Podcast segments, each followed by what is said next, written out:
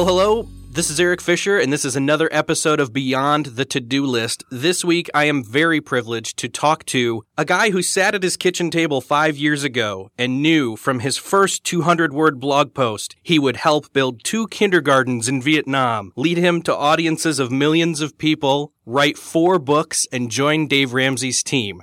Welcome, Jon Acuff. Thanks for having me, Eric. All of that is factually true, but none of that is stuff you knew was going to happen at that uh, point. No way. Uh-uh. I had no idea. Anybody who says they did is a liar. But we were recording today on April first, and so I figured I'd throw a little bit of an April Fool's in there. However, I'm going to go ahead and make an April Fool's prediction I think will come true, and that is that your book, START, that's coming out in three weeks, is going to be a bestseller. Hey, awesome. Thanks, man. The main thrust of the book is just talking about these five seasons, and can you elaborate on what those seasons are? Sure, and I don't feel like I created them. I feel like I labeled them. By that I mean I think they've always existed. And so basically the concept is that every successful life, every awesome life, to use the word that I used, goes through the same five stages. And they used to be based on your age. And so in your twenties, you went through a time of learning where you didn't know who you were, what you were all about. You tried a hundred different things, moved cities and jobs and maybe majors, and that was your twenties. In your thirties, you went through a time of editing where you said, I tried these hundred things. These ten made the most sense. It's the first time, if you're in your thirties, you actually edit relationships. You realize I can't be best friends with everybody. It's okay for some relationships to stay shallow. In your forties, you go through a time of mastering. You make the most money in your career. Your relationships go the deepest. You say, I did one hundred things in my twenties, ten things in my thirties. These two are the ones I want to do in my forties.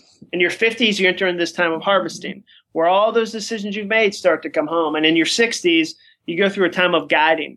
Now, fortunately, it's no longer about your age. It's no longer about when you were born. It's now about when you decided to live. And that's a unique experience because throughout the dawn of time, it's been about your age. But because of a couple factors, one being social media and the internet, two being that retirement is dead. You know, we won't work at a job for thirty years and get a gold watch. And then three, that hope is boss. This generation wants to change the world now, not eventually. So now you can be forty-five years old and your industry disappears and you're twenty-two again and you get to go through learning. You can be twenty-four years old and already be in a mastering stage because you started earlier. So the book really hits home at how do you walk that road? Because you can't skip stages, but you can shorten them by making some wise, simple decisions.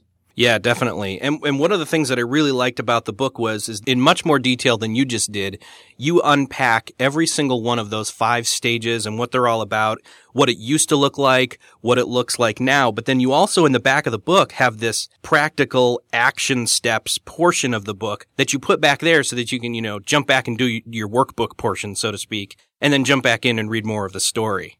Well, yeah, one of the things, you know, I, I work for a guy named Dave Ramsey who's on the radio and T V and everywhere. And he always tells me, John, inspiration without instruction is useless. And so I always try to be very deliberate about going, okay, hey, here's some ideas, here's some motivation, but at the end of the day, action changes the world, not just talk. So here's some specific steps that I've taken that I think could help you. And so, yeah, we I, I really try to be deliberate about that because you and I have read the same books that are exciting and fun, but they make you do all the work. They go, hey, here's here's how to change, woo! And then there's no steps. And you go, I feel really motivated, but I don't know what to do next. I've had people read the back half and say, hey, my favorite section was the ten ideas about being unemployed, you know, and that, that really helped me. Or the part about social media or the part. So I tried to have it not just be, you know, something that was fun and shiny, but actually was practical. Dude, the section in the back on social media, because I do social media for my day job, that's going to change my life as much as the rest of the book. So thank you for that. Yeah, for me, it felt weird to say social media is really valuable and really awesome. Good luck, you know? So again, Dave was constantly challenging me going, okay, well, where's the, you say this thing, where's the, where's the support? Where's the proof? Where's the help? And so, yeah, I, I really, you know, really proud of what the team ended up creating with this book, and I'm excited to release it. But all in all, while you're talking about these stages and even the practical action steps, you're sharing a lot of principles that are true, but you're also talking about applications that are flexible. So it's not just your experience about how it worked right for you, but you split off, and, and you even refer to this at some point where you talk about, uh, you know, don't beat yourself up if you're a bird reading a book about how to be a fish. You understand that because you've read some of the same books where you read a book about goal setting. It'll say, you have to set thirty-two step goals. And then if you're not a detail person, like if that's not your heart, and I tell you the only way to do this successfully is to do this, then it really puts you in a weird place. And so what I always encourage people is be a student of you. And by that, I mean, read this book, read any book you read through the filter of you, your strengths, your weaknesses, your, your current opportunities. And so for me, when I say, hey, be selfish at five a.m., get up at five a.m. and hustle, I make the caveat, hey, maybe your five a.m. is at eleven p.m. I don't know your schedule. I'm not going to force you to live according to mine. And so, yeah, I think you have to be a student of you and and read with that eye, because otherwise you read somebody's book and they say, here's how you goal setting, and it doesn't fit your life and you feel like you're a failure. One of the principles that you do talk about, and I think this has to do with the, the five stages, five seasons, is that there's a lot of overlap between the stages. They bleed into each other. These stages are now all kind of shuffled for all these different aspects of our lives. It's almost like if you apply these five stages or seasons to, you know, Zig Ziglar's wheel of life, you'd be in a different area or a different season in each area of the wheel almost. The easiest point to make towards that is I would never tell you you can't guide until the end. The truth about guiding is guiding is about being one step ahead of somebody else and then reaching back to help them. So, you know, Eric, if you've done three podcasts, if you recorded three podcasts and I've never done any, you can help me. I wouldn't say to you, Eric, until you've had ten years experience and ten thousand hours, don't you dare guide. So, so many of us feel like we don't get to do that. So, yeah. And then again, I'd never say once you're out of the land of learning, I don't want you to learn anymore. That, that'd be ridiculous. No, I hope that in every stage you're learning. And so you're right. They're, they're flexible, and there's not like a a checklist where you go, now I am officially in editing. I need to put learning aside. No, they're much more organic than that. Yeah, definitely. Uh, another common attribute of all the five seasons is that you say that in each of those seasons, like you were just were basically saying, is you need to put in deposits of time. Oh, yeah. Well, and that's the thing. I'll ask people, why aren't you dreaming? And they'll say, I don't have, you know, I've got a dream, but I don't have enough money. And the, the reality is the first thing a dream costs is time, time and hustle. And if you'll figure out how to give more of that, your dream will move quicker. I mean, the scary thing is, Eric, that you and I work one hundred sixty-eight more hours than people did twenty years ago every year. So what that means is you and I work an extra month of work every year. So people are busy. I get that. I appreciate that. So a big part of the book is figuring out how do you rescue some time? How do you and I get in there and go, okay, let me find some time? And I know, you know, mutual friend of ours, Andy Traub, just released a book that's been instrumental in a ton of people's ways to just attack that in and of itself, called Early to Rise. It's still out there. People should go grab that. And like you said, it's not just about, you know, finding the time first thing in the morning. It's not just being selfish at five a m. It's being strategically selfish, I guess. Do it at eleven p.m. But one of the things that I found personally and then read in the book was that there's this issue of how much willpower you actually have, like a tank of that of some sort. Can you share a little bit about that? Yeah, that was that was fascinating to me. And there's so many brilliant experts that have written about that. It, this was one of those, I'm a big, I try to be a learner, and I, I really got to learn from a lot of smart people about that. The concept is, and they've done a bunch of studies, and I, I note one particular study in there um, where sci- my favorite story, because it's so simple, scientists had people come into a laboratory and they said, okay, hey, you first group, your job is to eat these warm chocolate chip cookies. There's a big bowl of them. Do not touch the raw radishes. So greatest experiment ever. Like that was easy. The next group they brought in, they said, okay, your job is to not touch the cookies. You just have to stomach down some raw radishes. So then after that, they, they came in and they said, hey, we're going to figure out the results. It'll take twenty minutes. Would you mind trying to solve this quiz? And that was actually the real test. And what they wanted to test was how long would people try to solve the quiz? And what they found was that people who had eaten the cookies tried for nineteen minutes before they gave up because the quiz had no solution. People who had eaten the radishes tried for nine minutes. And the reason is that they had already expended their willpower. They had already had to try to be good and work hard. And so they've done all these other studies relating that to, you know, why do businessmen make such bad decisions on the road? Now, clearly, this is not an excuse. It's just a contributing factor. But part of it is they've been on. They've been making presentations. They've been under stress all day. They don't need to go to that hotel bar. their willpower is at a zero. Same with running. If you ask somebody, is it easier to run in the morning before work or run at the end of the day after you've come home from work? They'll go, no, it's harder at the end of the day. I feel empty. And so for me, that's why I'm a big believer in going, okay, how do we make the most sense of our most willpower? And that's not to knock, you know, night owls, because they could easily somehow get a ton of work done before bed and go to bed satisfied and wake up when they need to get ready for their day and look back and say, man, wasn't that an awesome time of work last night? The same way that people who are headed off to their job that got up at five a.m. did their work just then before going, you know, and getting ready and going to work and whatever. It's the same thing. Again, it's still about strategically tapping into knowing your limit of your willpower, so well, to speak. And even a night owl can be smart. You yeah. know, you might be a night owl, but if you watch two hours of T V before you do your thing, like mm-hmm. you can be a tired night owl or you can be a creatively exhausted night owl. So yeah, I, I think that there are people, you know, we have a mutual friend named Carlos that is a great night owl, and he gets tons done at night. But he also has done some stuff in the morning, too. So I think it's about figuring out your rhythm. And that's one of those things. It's like when you're first getting started at trying to do your dream, that that whole rhythm thing, you, like me, are very much a go nothing or go all in, or you, you term this as fear argues both sides of the coin, where you don't do it at all or you do it all perfectly, or you're either wasting time or trying to be impossibly perfect. Yeah, and I think that fear is really tricky that way. And so, again, it's that concept of fear will tell you you can't do it, you can't do it, you can't do it.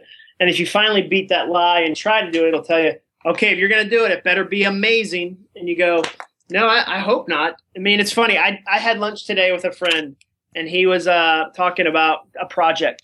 And it was the first of this type of project he'd done. And I, and I just encouraged him, like, I hope it wasn't the best you'll ever do. Like, everybody feels that pressure. I talk to college students in Nashville all the time that are doing their first album. They're like, I want it to be the best album. And I always think, I want it to be your worst album. Like, I'd hate for you to release your best one and then to progressively stink.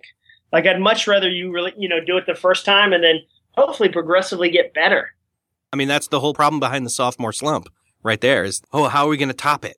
Yeah, and it's terrifying. It's not easy. Somebody today, would, I, or I read an article the other day about that guy, Psy, that did the Gangnam Style. Right. And he's now represented by Justin Bieber's manager. And I just thought, man, that, that poor guy's second single. Oh, that's horrible. All you have to do is break the record for YouTube. Oh, that'll, that'll be easy. That shouldn't be hard. Yeah, it's just funny how, how these voices, I mean, the the way that fear kind of takes on our own personal inner voice and then starts telling us stuff, you know, at seven twenty-seven a.m., for example, that you're behind. Yeah, I, and that's one of those common things that I'll ask people all the time. Have you ever on a Monday morning by nine a.m. felt like the the week was already ruined? And everybody go, oh, I know that feeling. Go, that's a dumb feeling. Like, you still have ninety-nine percent of your week ahead of you. Why do we let fear tell us that? Uh, it's ruined. Just might as well go to, go back to bed for six days.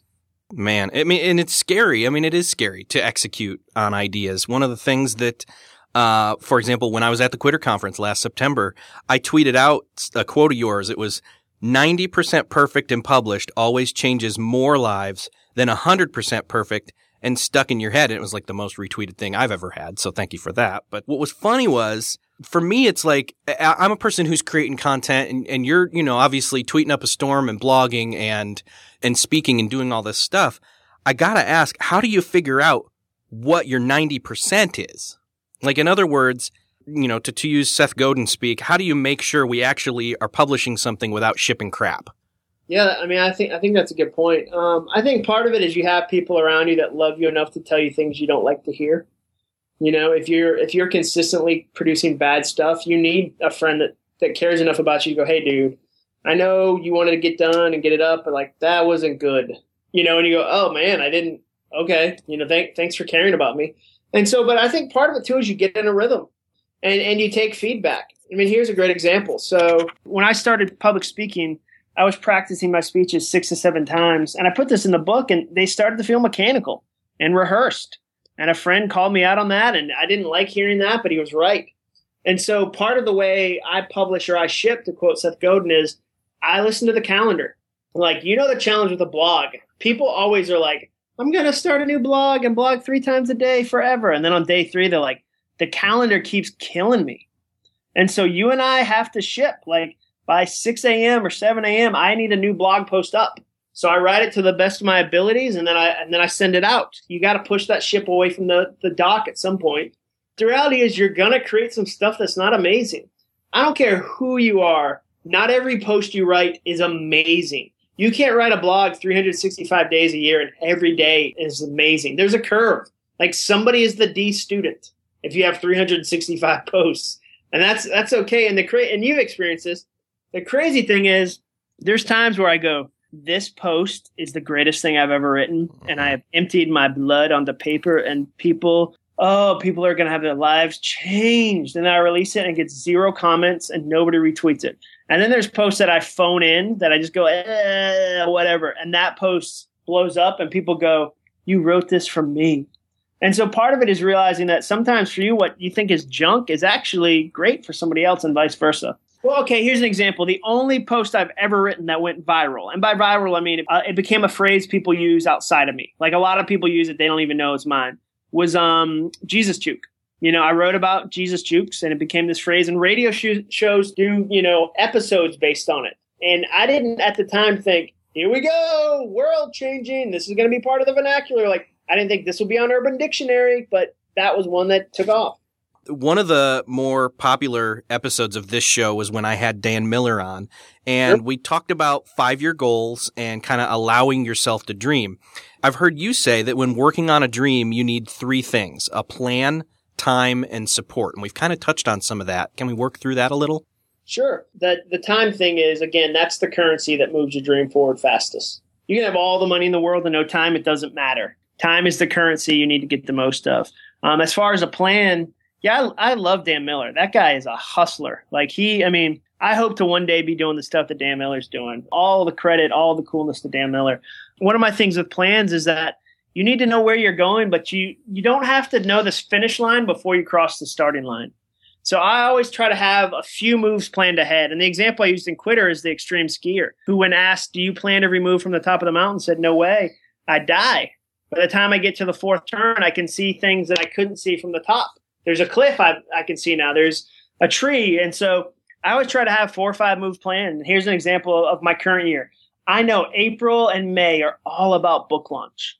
I know that in the fall, we're going to have a massive event we haven't even announced yet. So I know around late May, June, like selling that out and preparing the content for that are going to be the big thing I do. Then I know, okay, so those are, those are two or three moves. I know my my fourth move will be the fall will be about that event and then speaking. Public speaking is about the spring and the fall. Nobody does a conference in the middle of July, really. Nobody invites me to speak at the church in Christmas. And so I'll do public speaking in the fall, and then the question for me becomes, what am I releasing in two thousand fourteen? Because I won't have a major book. So is it events? Is it products? Is it? And so I roughly know that, but I don't have a step-by-step for the next twenty years. So that's the plan. And then the support, the support's about three circles as far as I'm concerned. And it's the circle of your spouse if you're married. If you're not married, your middle circle just becomes your center circle. But if you are married, it goes spouse, middle circle is friends and family, and outer circle is other hustlers, other quitters, if you will, or other starters. And so those are the, you know, I'm very deliberate about trying to build those. And then, of course, obviously, as you're doing planning stages and you know, you know, okay, this month and this month are for this and et cetera, like you're taking into account those decisions and what they impact.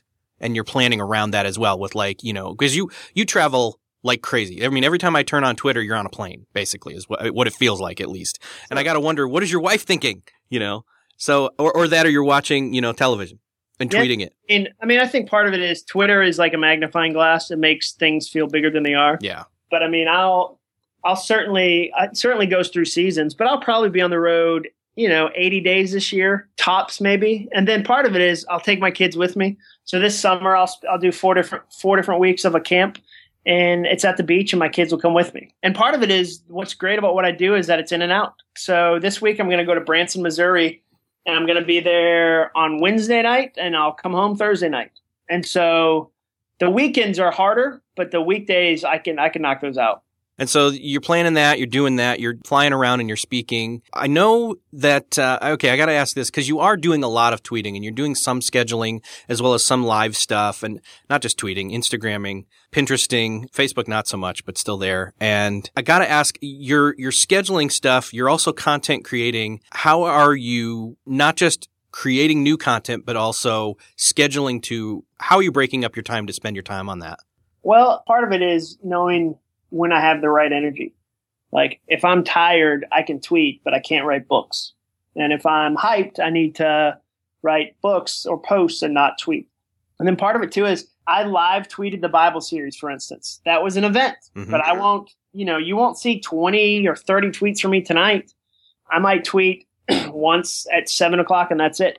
So just knowing that it's a season and that it's, you know, Jenny and I know that I'll travel more during this season than I normally would because we're releasing a book. July won't be like this. Um, and so I try to balance that out and then and just realizing you don't get to do it all. Nobody would accuse me of being really actively involved in Facebook. And it's not that I don't like Facebook. It's just that I have limited amount of time and I like Twitter more than Facebook right now.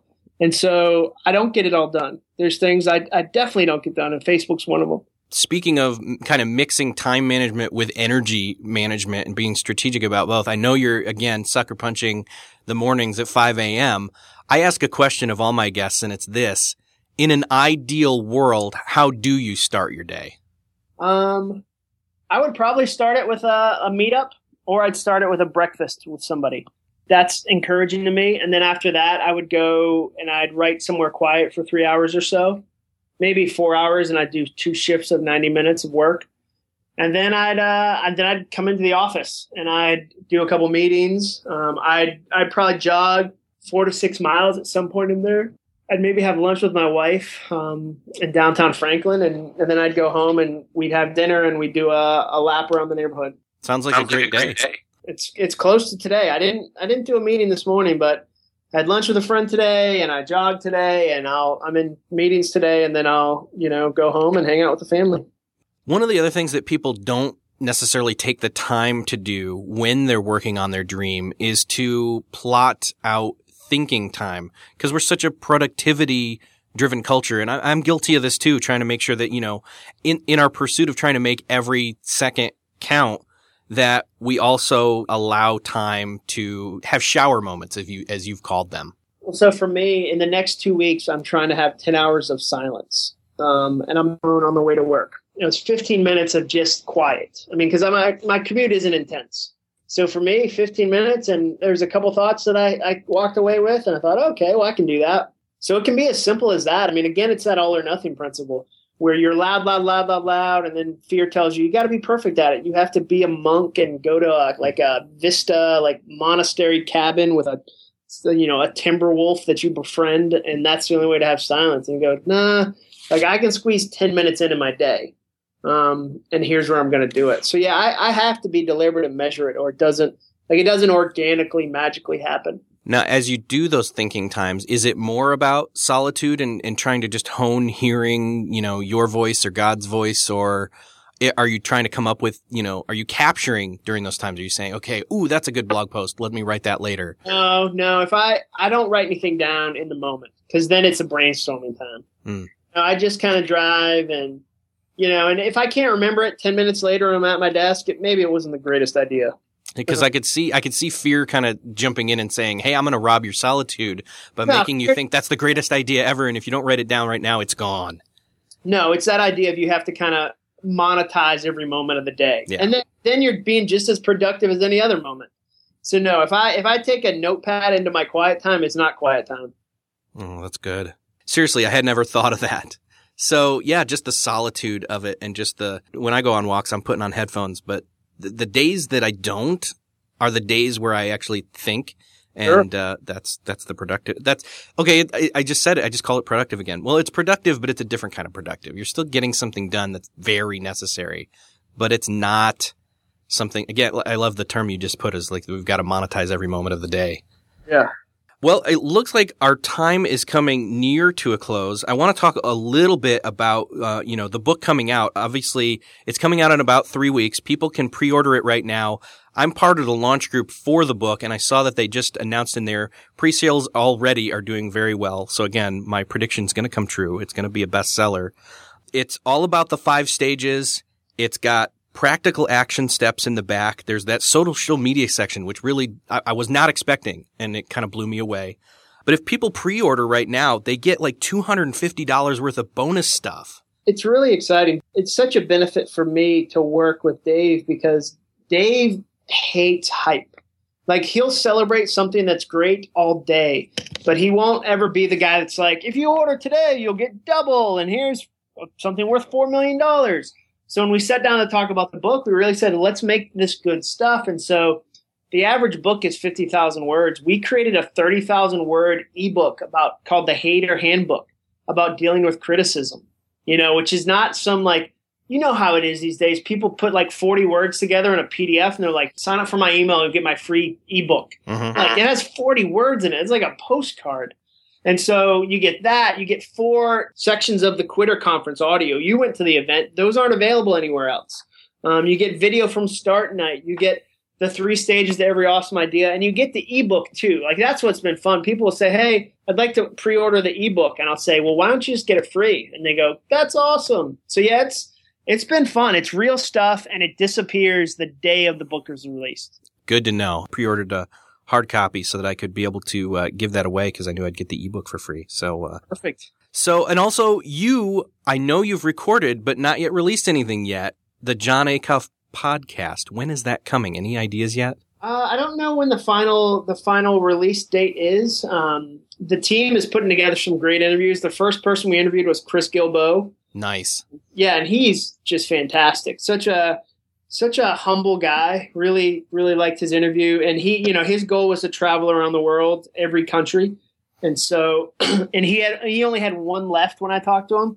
And I asked him if it was Canada, if he had saved Canada for the very last one. And he laughed, and he said, "No, it's not Canada." Um, so good to know. Um, and then yeah, and just had fun with him. Got some real information, but also had fun. But yeah, we've got a we've got a studio here. We've got access to some really talented interviews. I mean, I've in the EntreLeadership Podcast, I got to interview Dan Cathy and Simon Sinek and Tony Hsieh from Zappos. And so, yeah, I think it's going to be fun. Yeah, I love EntreLeadership Podcast. So everybody should check that out and check out Jon's when it comes out. I'll just say this. It's not been average talking to you. It's been awesome. Oh, great. Well, it's always fun to reconnect with you, Eric. I appreciate you doing this. Yeah. And I'll put uh, links to everything in the show notes where people can go pre-order the book and links to, you know, heck, EntreLeadership Podcast and your blog and everything else so people can connect with what you're doing. This is definitely a time for everybody to get on board. Awesome. Well, thanks, man. No problem.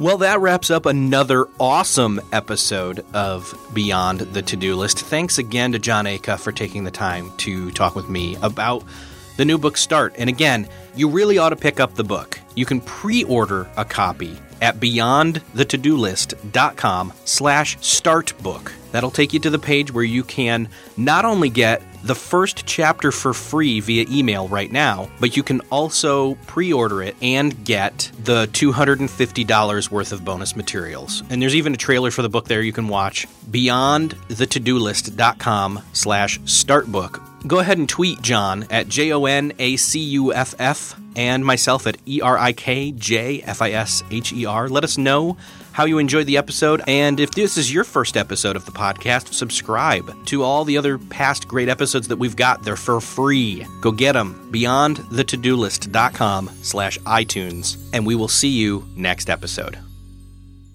Beyond the To-Do List is a proud member of Noodle Mix Network at noodle dot m x. Find more great podcasts like How to Podcast, Clean Comedy, Once Upon a Time, Christian Worldview, and more at noodle dot m x.